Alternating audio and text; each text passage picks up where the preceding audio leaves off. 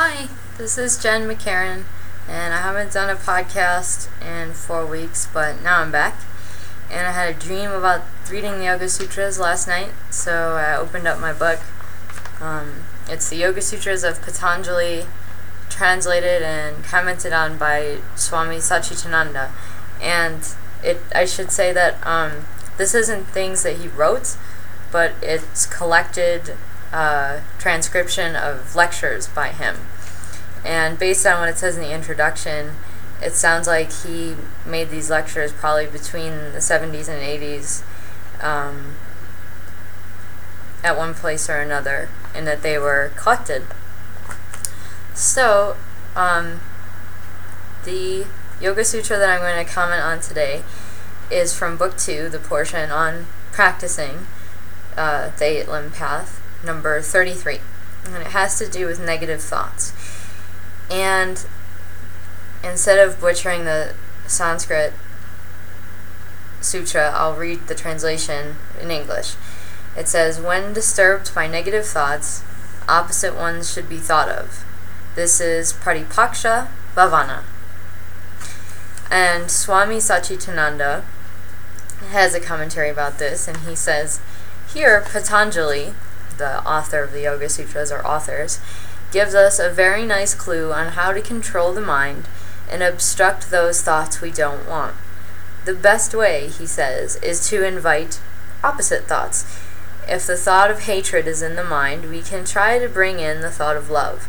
If we can't do that, we can at least go to the people we love and, in their presence, forget the hatred. So, although the hatred comes to the surface, we can keep it from coming out or staying long by changing the environment. Sometimes we see this work between married partners. When sparks fly between them, if their little one crawls up to them, what will happen? Those of us who have had this experience will immediately know. The sparks instantly cool down. Either the mother or father picks up the child and hugs him. That's because they both love the baby. In the form of the child, love comes in, and the anger, anger or hatred is immediately banished. We can create a positive atmosphere by looking at a holy picture, by reading an inspiring book, by meeting with a special person, or simply by leaving the disturbing environment. This is a very practical point. It is very difficult to control negative thoughts while staying in a negative environment unless we have extraordinary strength. The easiest way is to change the environment. For example, if you begin to fight with your mate even before your anger comes out, Run to your baby's room and look at your sleeping child.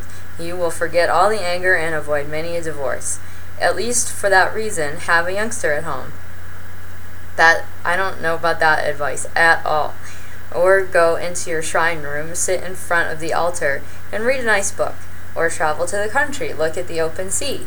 Anything as long as you change the environment. In that way, we create the opposite thought. Another way to control negative thoughts even before the thought overpowers us is to think of its after effect. Stop and consider what will happen if I allow this thought to continue. I'll lose my friends. If that other person is strong, she may not even be affected at all. She might just laugh at me and go away. But even before the other person is affected by my anger, I will be affected. I'll shake up my nerves. My blood will boil. Uh, so that's Swami Satchidananda's commentary on this sutra. And I think this is uh, good advice in general, but it seems to me a little superficial or even quaint. Um, let me describe a experience I had over the weekend, and I was actually doing this um, before I read it. So what happened was I, I woke up on Saturday morning feeling a lot like I just don't want to get out of bed. I have nothing to look forward to. I'm very um, frustrated and depressed and just feeling overwhelmed by obstacles that are standing in the way of my work right now.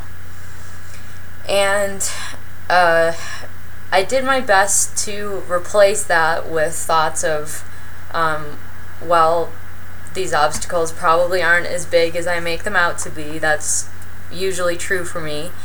And, you know, there is a lot to look forward to. Here are some fun things you could do this weekend. Now hop on out of bed and get to it.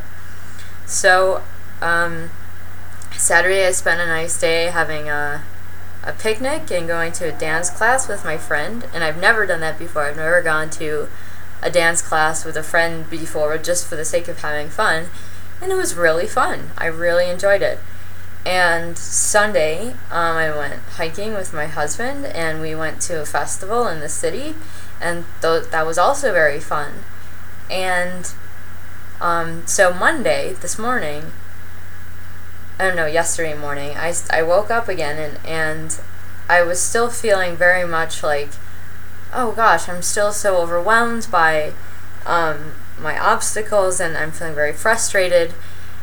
And okay, I'll just go to this yoga class. I'm going to go to a, a new yoga class that I've never been to before and I just couldn't push away this feeling of I'm I'm frustrated, I'm unhappy, I'm feeling just down and overwhelmed. And even after this whole weekend of doing fun things and kind of telling myself that everything was okay, I never really was able to um, have relief from this emotion and feeling and thought. And the only way that relief came was when eventually everything boiled up so much for me that I was making like nasty, snippy comments to my husband, and he called me out and said, "Why are you being so mean to me? I didn't do anything." And I had to like listen and be like, "Oh well, it really doesn't have anything to do with you. Actually, I'm just really frustrated overall at everything, and it's boiling over." And kind of like a, a pinched off hose, like you're the only opening, you're the only point of contact with the world right now, and so it's all coming out at you um, and I don't think that's an uncommon experience for people. And that was the thing. That short conversation was what gave me some relief from the feelings of frustration. I felt really tired. I felt exhausted and worn out because I'd been carrying around and sort of wrestling with this emotion for um, almost three days at that point. But that's that's what kind of helped me, and so it was sort of the opposite of what um, Patan or what uh, Satchidananda's advice was. I changed my environment. Um, I tried to bring in things that were fun and happy for me, and that gave like a temporary relief from the feeling and the and the thought of I'm so frustrated and there's so many obstacles for me. But it all st- it stayed around underneath and it kind of boiled over, and it wasn't until I acknowledged it and accepted it that I found any relief. So I found uh, Satchidananda's commentary a little frustrating in that sense. Um, and I think, you know, maybe I've missed something. Maybe he's given instructions for how to put yourself in a position where when you're really down about something, bringing in an opposite can just be very helpful.